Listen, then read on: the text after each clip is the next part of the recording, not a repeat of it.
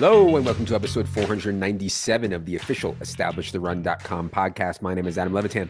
As always, joined by Evan Silva. We are entering a six team on a bye week 14. No idea why. Strikes me as quite silly, but anyways, Evan, how's it going? Yeah, six teams on a bye. And then after that, we've got no byes left for the rest of the season. Yeah. So um, I'm ready though. You know, I, we're coming off a, a, heavily injured week. I mean, there were a ton of injuries in week 13. Yep. Oh, there's no doubt about it. And yeah, some really impactful ones too. We'll get to them all on these next couple of shows. On today's show, we're going to be going team by team through each NFC squad, discussing what we saw in week 13 and what it means going forward. On the next episode, we'll be doing it for the AFC. Before we get into it, remember this podcast is indeed brought to you by our friends at Underdog Fantasy. Two things. First, Battle Royale snake drafts every week. We have rankings for those that come out on Wednesday nights. Second, they just launched their playoff best ball. Playoff best ball is so interesting. It's not just about picking players. You got to think about what teams are going to be in it, what teams are going to go the furthest and play the most games. And so there's all kinds of things. It's really, really deep to think about. We do have rankings up and strategy articles up for that playoff best ball right now on establishtheRun.com. If you have not tried Underdog Fantasy yet, promo code ETR will get you $100 sign up deposit up to $100 sign up bonus. That's promo code ETR at underdogfantasy.com. All right, let's start with the Arizona Cardinals here, Evan. They were on a bye. They will come out of their bye to play a home game against the Patriots. Just two quick things here. First, I'm not sure you saw the Patrick Peterson uh, versus Kyler Murray spat, but Patrick Peterson said something along the lines of, you know, Kyler only cares about Kyler or something like that. You know, more nonsense off the field talking crap about Kyler. Anyways, more interestingly, I think, is that Marquise Brown played a ton of slot in that game before the bye. If that continues, I am going to be very, very interested in Marquise Brown, but we do need to watch the health on Greg Dortch and Rondale Moore, assuming one of those guys is back. One of them, I think, will be the slot. Anything for you, Evan, as the Cardinals come out of their bye? That's, I think, the most important thing is going to be the health of Rondale Moore. I would suspect that, and uh, you know, Marquise Brown played a ton in the slot. He played a lot in the slot in Baltimore as well. He's not really your typical slot receiver. He's more of a vertical, uh, you know, receiver than that. But I think that when everybody's healthy, and I sort of expect Rondale Moore to be back, I think that Rondale Moore will go back in the slot. Dortch will be like their number four slash number five, and um, it'll be uh, uh, Hopkins and Hollywood on the perimeter. Yeah, and and that's a pretty nice yeah receiving corps, man. You know, and so I don't think they're going to execute. You know, I, I don't think they're going to be explosive just because the scheme is so bad. But you know, I, I think it's on paper very nice. And I would like to reiterate that with these big workloads, ma- massive workloads that James Conner has been getting, I would stash Keaontay Ingram, especially in deeper leagues, because we know James Conner's history of getting nicked and injured. I mean, James Conner and Damien and uh, Rhamondre Stevenson, when Damien Harris are out, two of the best workloads in the entire league. It's really crazy how much work those guys are getting. Let's go to the Atlanta Falcons. I mean, you can't really see it because the box score and their offense, it's just like they don't want to throw the ball at all. But I'm pretty sure Drake London is a baller, man. He's up to 1.72 yards per route run now. He's also 18th among 103 qualifying wide receivers in Pro Football Focus's grades. He's earned a 27 percent target share. It is what it is, I think, at this point with the Falcons. We saw Drake London pop off for a nice game here, but it's really hard to trust going forward on a team that doesn't even want to throw the football at all.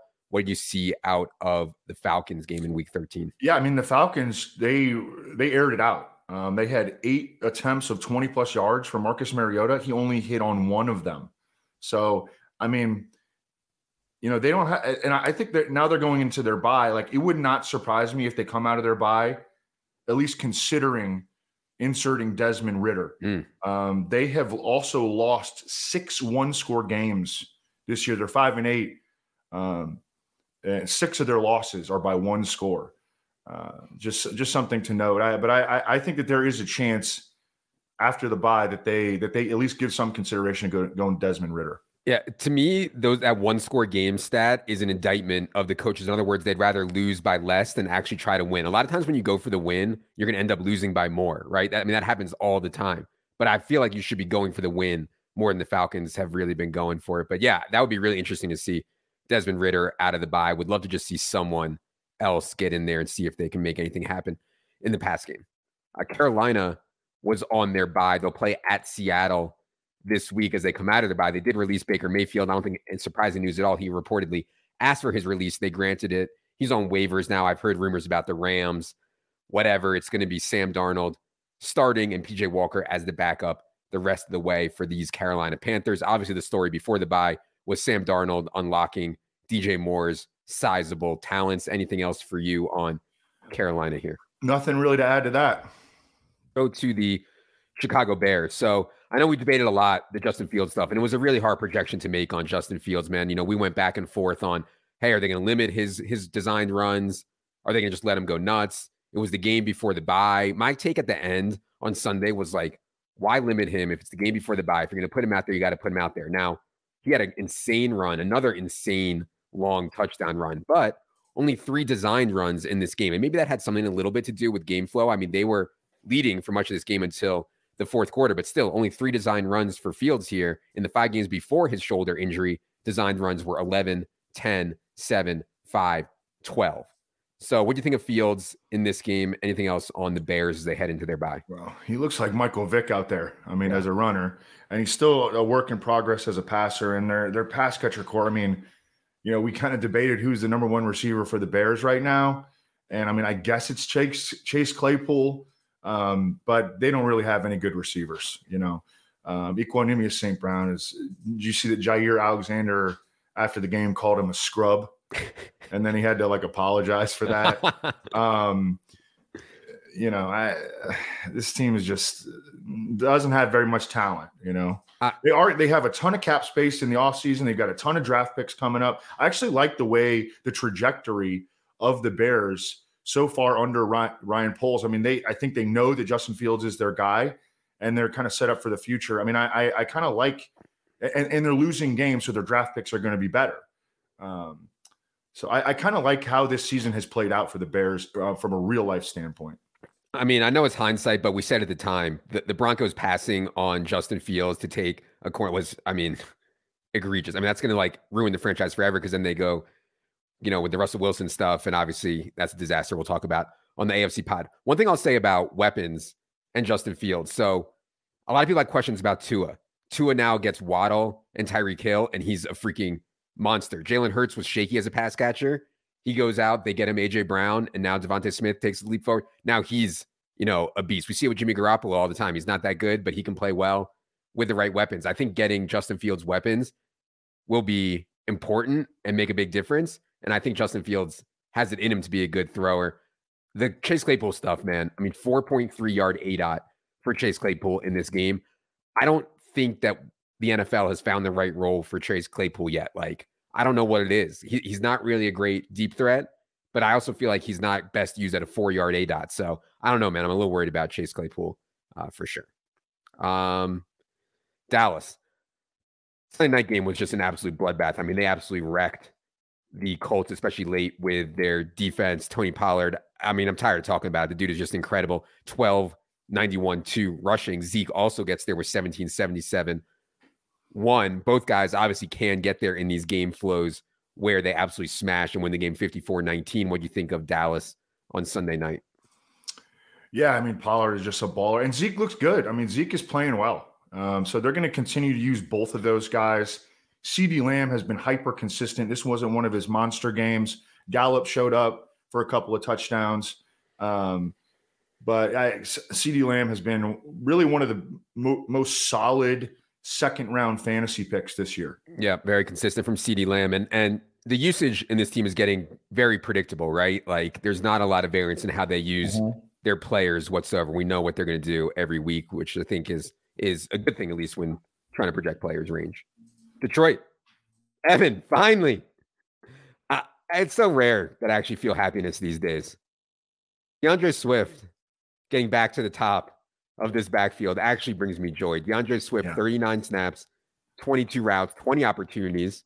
That was ahead of Justin Jackson, 16 snaps, 10 routes, six opportunities. Jamaal Williams, of course, played his usual goal line and kind of base back role. But man, finally, Evan, finally, they get Swift back out there. And the question going forward is is this a one game thing or is mm-hmm. this going to be sticky. I think they're still going to play all three, which is infuriating. Every time Justin Mhm. Jackson gets a snap, it makes me sick. But if this is going to be sticky, we can start playing D'Andre Swift comfortably again. Do you think it'll be sticky? And what do you think of all this Swift stuff?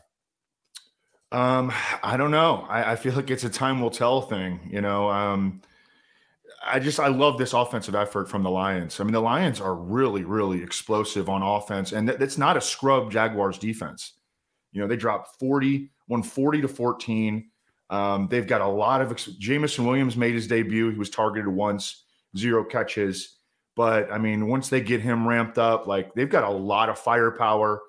Uh, and I think we might, I mean, this is their fifth win, right? Yep. Yep, they're up to five and seven. Like we, our Lions, we might be, we might be getting this win total over, baby. Yeah, we need over six and a half. I, I could use some over seven and a half too. That would be a miracle. And I could use them to make the playoffs too, which isn't dead, but uh, not looking great. But they've been playing better, man. And I know like everybody likes to rag on their defense. I thought the defense played well against the Bills, Yeah, and I thought the defense played well against the Jaguars. So I'm not saying they're good, I don't think they're nearly as bad as they were at the beginning of the season. No. They figured some things out. So yeah. I mean, they're like, and this was against a surging Jaguars offense. Came into this game, Trevor Lawrence had played really well in three straight games, and they they kind of shut him down. a couple more things here. First, uh, uh, just tracking Evan's bet. So Amon-Ra St. Brown got tackled to the one yard line for like literally like I don't even know how many times this season. Every time it makes me Mhm. more furious than the previous time. But now Jamaal Williams got another one yard touchdown. He now has 14 on the season, two clear of Nick Chubb, four clear of Derrick Henry and Josh Jacobs. So certainly live here heading to the last five Oh weeks. the baby, let's get this. Let's get this one Oh, time. Yeah, let's get it. I'm rooting for you, even though it's tilting me that Amon Ra can't get in there. Uh, and D'Andre Swift keeps getting tackled at the one. But anyways, uh, Jameson Williams made his debut here. Um, college football fans and prospect people, of course, very familiar with Jameson Williams, one of the best prospects, if not the best wide receiver prospect in this class. Blew out his knee in, I believe, it was a national championship game last year. They got him back out there, eased him in with just eight snaps and Mhm. two routes in this game. I think going forward, he's likeliest to take from Kalif Raymond. I still like DJ Chark, man. DJ Chark played well here. DJ Chark leads the entire NFL in average depth of target, and he's getting five to six targets per game. That's going to be a valuable role, right? It's going to be Yeah. really volatile and really boom bust. When you're getting the ball 15, 20 yards down the field every time and getting it five, six chances a game, that that's pretty valuable. So yeah, I, I don't know if you have any thoughts on the Jameson stuff or anything else. No, I just I think it's worth noting that when Josh Reynolds came back from his back injury, they eased him in super slightly. When DJ Chark came back from his injury, he played like 11 snaps in that initial game back. Um, and so you know that's what they've been doing with guys coming off injuries. I think it's going to be more slowly but surely with Jameson Williams as they ramp him up. But um, yeah, I mean he's he's going to be an exciting addition uh, to to their offense, no doubt. I mean th- this dude was a, a vertical game breaker in college. I wouldn't feel comfortable starting Jameson until I see him really get ramped up in snaps. I know people are going to have that question. Hey, should I pick up Jameson and start him? I think it's a little early for that for me yet, but uh, I do like holding him and seeing what can happen there. Let's go to Green Bay. I mean, Christian Watson, I, and I like Christian Watson, man. You know, uh, he's super athletic. I, I get it.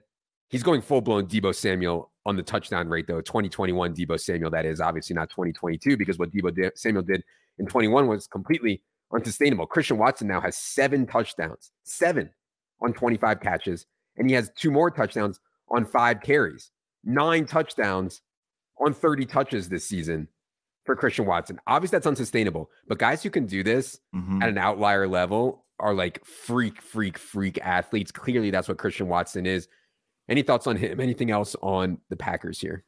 I just I continue to think that he reminds me a lot of um, Martavis Bryant at this Mhm. point. You know, we were talking about him as like a, a comparison to Marquez Valdes-Scantling, Donovan Peoples Jones. I, I feel confident saying that he's better than that. Um, he was the 34th overall pick in the draft. You know, God, he had, what was it? The first play of scrimmage from scrimmage of, of the regular season. Aaron Rodgers hit him for a 75 yard touchdown, and it just glanced off his hands. And you know, it, it was it, it took a while for him to kind of climb out of that doghouse, but man, he's well out of that doghouse, and and he's balling. Uh, I am watching the Aaron Jones injury. It didn't look like it was severe, but he left the game for a little with what they were calling a shin issue. I think he got back in for a little bit, but that was why you saw the big AJ Dillon game in the box score there. Obviously, anytime Aaron Jones sits, I mean, AJ Dillon's an absolute smash. So I don't think that Aaron Jones is going to sit, but uh, certainly watching it. Let's go. Oh, they have a bye next. So um, yeah, mm. not even, doesn't even matter for this week's slate.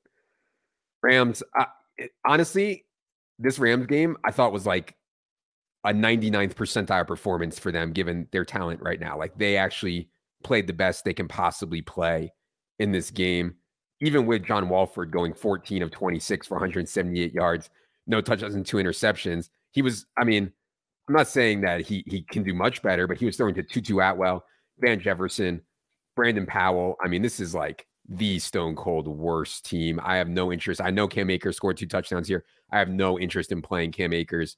Any thoughts on the Rams? Um, yeah, even after this two touchdown score, two touchdown effort, I I, I can't really get behind Cam Akers either. Um, I mean, the week before that, Kyren Williams looked like he was taking over the backfield, mm-hmm.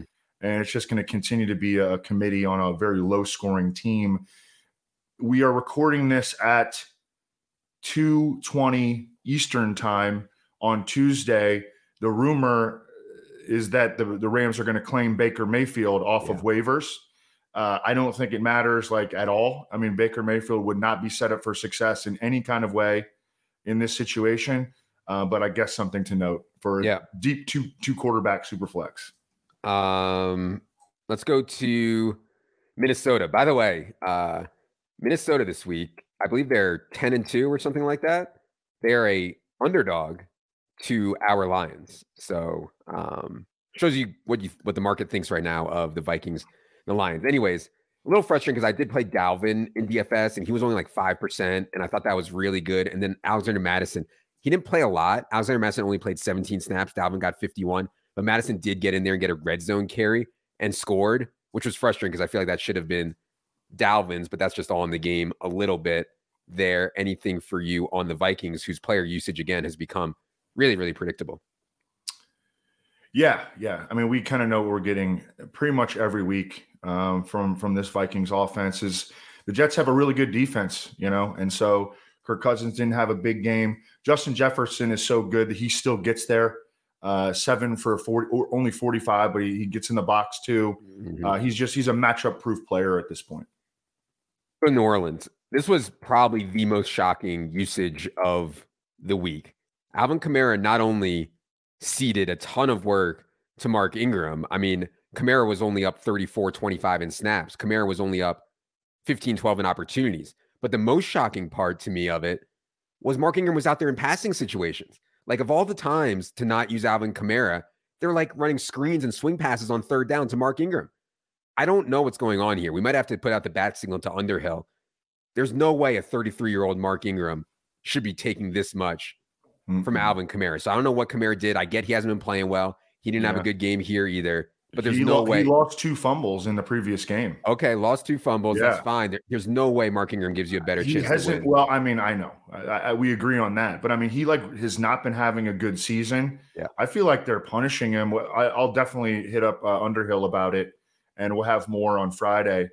But uh Alvin Kamara's not been. I, have been starting to wonder, like, is it is this going to be Alvin Kamara's final season as a Saint? Mm. Um, you know, he's also got that that court case yeah. uh, coming up after the season, so I don't know, not not positive vibes with him right now. Yeah, really, really frustrating. By the way, they do have a bye coming up this week, so it's not pertinent to this week's uh, slate. But yeah, I was just like really, really frustrated and shocked by that. Um, oh, Rashid Shaheed. I with the bye coming up, I don't think I would use a pickup here on this guy, but he does flash, man. I mean, I don't, mm-hmm. I'm no hand in the tape, hand in the dirt guy, but Shaheed looks really fast out there. Yeah, he is fast. Yeah. What do you think about adding him? But the problem is they have their byes, so it's tough. Yeah, I know.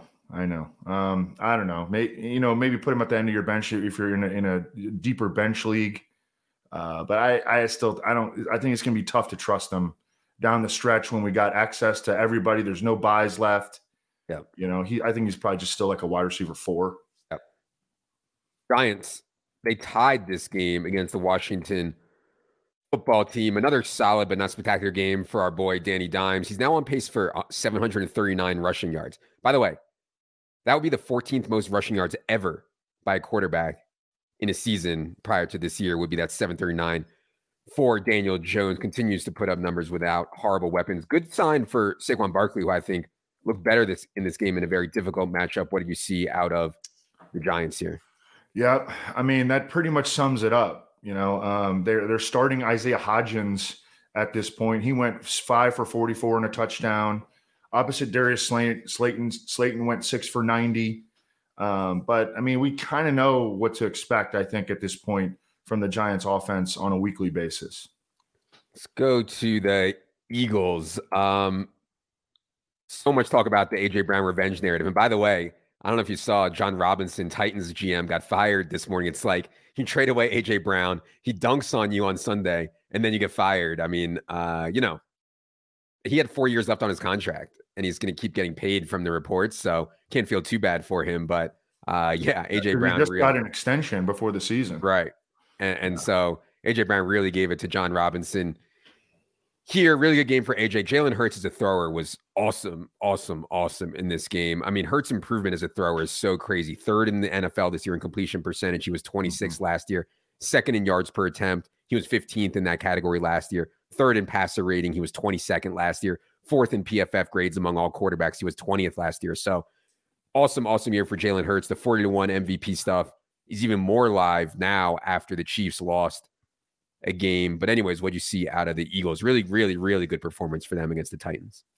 Yeah, awesome game as a passer. You know, and he still continues to face questions on a weekly basis, really from you know kind of people out there uh, talking about you know he's like a running back or you know he's you know is is is he really like a big time pocket passer? I mean, he just continues to improve. Again, I, I will never forget watching him as a freshman, Jalen Hurts at Alabama, watching OJ Howard and like the only way they could get the ball to OJ Howard was like on shovel passes from Jalen Hurts, and they didn't trust Jalen Hurts to play. He went, winds up losing his position essentially to Tua. Um, he transfers, and I mean the trajectory for him as a passer has just been a steady upward mm-hmm. ascent, and um, it, it's it's pretty cool. I, I wanted to reiterate, and I think that it was Dink that was first on this that the actual beneficiary of no Dallas Goedert, who should be coming back fairly. I think he might be coming back in week 15. Yeah. Um, yeah. Hopefully. Yeah. Uh, but the primary beneficiary of him uh, being out is actually has been Quez Watkins, who saw five catches here, six targets, did not make any big plays, but we know that he's got that in his bag. Devonta Smith is balling, yep. and he's getting eight targets a game on a regular basis at this point. And um, you know, I I think he's he's probably he's an every week and I know he's been up and down this year. You know, they they have been a run heavy offense for the majority of the season. He's the the number two, but I, I think you can I think you can lock him as lock him in as a wide receiver three at this point. Oh yeah, I've been playing Devonta in season long all year. It's been great. Have a ton of Devonta in season in best ball. Love that. I, I did notice Quez Watkins appeared to bang up his shoulder a little bit late in that game, so we'll be watching that this week. Obviously, Quez Watkins is not someone a lot of people are going to be reporting on, so we will be checking the injury reports there on Quez. Speaking of injury reports, feel for San Francisco a little bit here. I thought San Francisco had a really good chance to go uh, to the Super Bowl this year with the way they were playing. Now they lose Jimmy Garoppolo to a broken foot. He's going to be done for the season.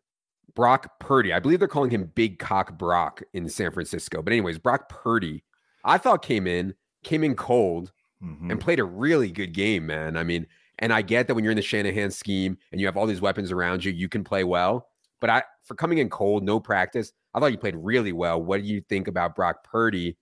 Can you tell the people anything about him, and what do you think about how he'll fare going forward? How it relates to all these other guys? Yeah, I think he was a four-year starter at Iowa State. He's actually a pretty good athlete.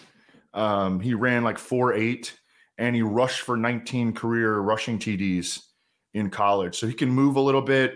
You know, Nick Mullens Mike White. It's true, especially when you have a lot of talent around you, as the 49ers do.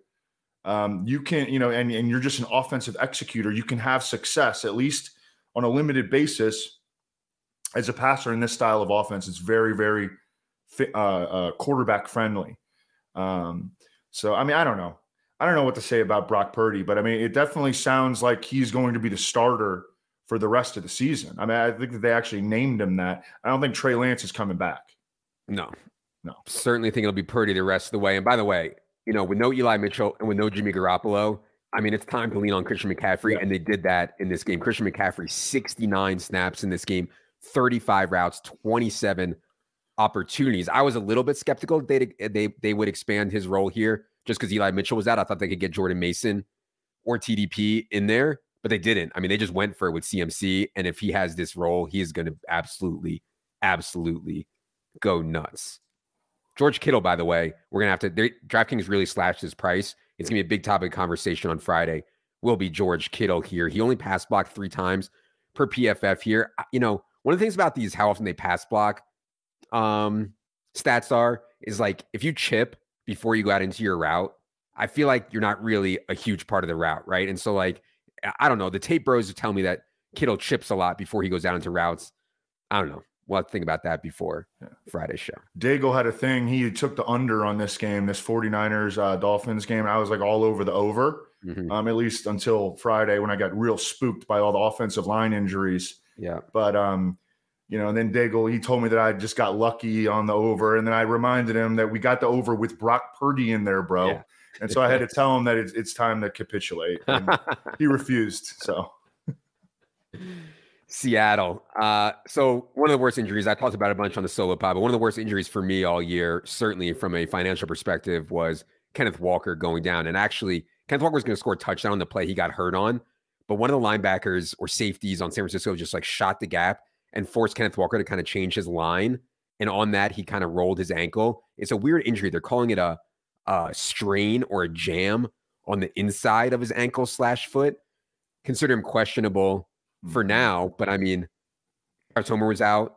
DeeJay Dallas was banged up. Kenneth Walker had to leave. No problem, man. Gino, 39 attempts, 20 targets for Lockett and DK Metcalf. And when Gino is playing like this, it's actually a good strategy. They come back and win the game. What'd you see out of Seattle's narrow win over the Rams? Yeah, Gino, my goodness, man. I mean, what do you think about the Seahawks as a Super Bowl long shot? Yeah. I mean, Yeah. uh, if the the Eagles and the Cowboys, uh, I think, and even the 49ers with Purdy, maybe, but are clearly ahead of uh, Seattle, I think. But yeah, I don't, I didn't see prices, but it's at least possible. Yeah. Um, we need to figure out if Kenneth Walker is going to miss time. I don't know. What's your feeling on that? What's your sense right now? I, I think if I had to guess right now, he would miss time concerning he couldn't get back into the game Yeah. last week. So Yeah. Um, we need to figure out who the next dude is going to be. I mean, is it going to be DeeJay Dallas? They gave Tony Jones work, and Tony Jones stinks, by the way. yeah, DJ. I think it would have been more DeeJay Dallas, but he was banged up in the game also. Yeah, and Travis Homer was out for this game, Yeah. so that's going to be something that we'll we'll have to figure out. For sure. And honestly, I think that they can take a really pass heavy approach going forward, man. I mean, they've already done it. Their their pass rate over expectation is like fifth or sixth highest in the league, and it can go it can go higher with the way Gino's playing. Yeah, and I mean, if their top two backs are going to be DeeJay Dallas and, and Travis Homer, assuming that they are healthy enough to play, uh, then I mean, their main back is going to be like a passing down back. Right. Tampa. Uh, so we debated a lot the Leonard Fournette versus Rachaad White split. What should it be? My take was it should be around 50 50, but I thought that um, if it wasn't, like I thought White would be the one who could get to 55 or 60 more likely than Lenny. That turned out to be wrong. Lenny led 48 33 in snaps, Lenny led 32 21 in routes, but they had the exact same number of opportunities. Each had 17. Rachaad White also had a bad fumble, but then they get him back in the game. They actually called for him. I think they looked to me like they called for him to get back in the game on that last play, and he ends up scoring the game winning touchdown. So, really good signs there on Rachaad White. What you see out of the Bucks last night?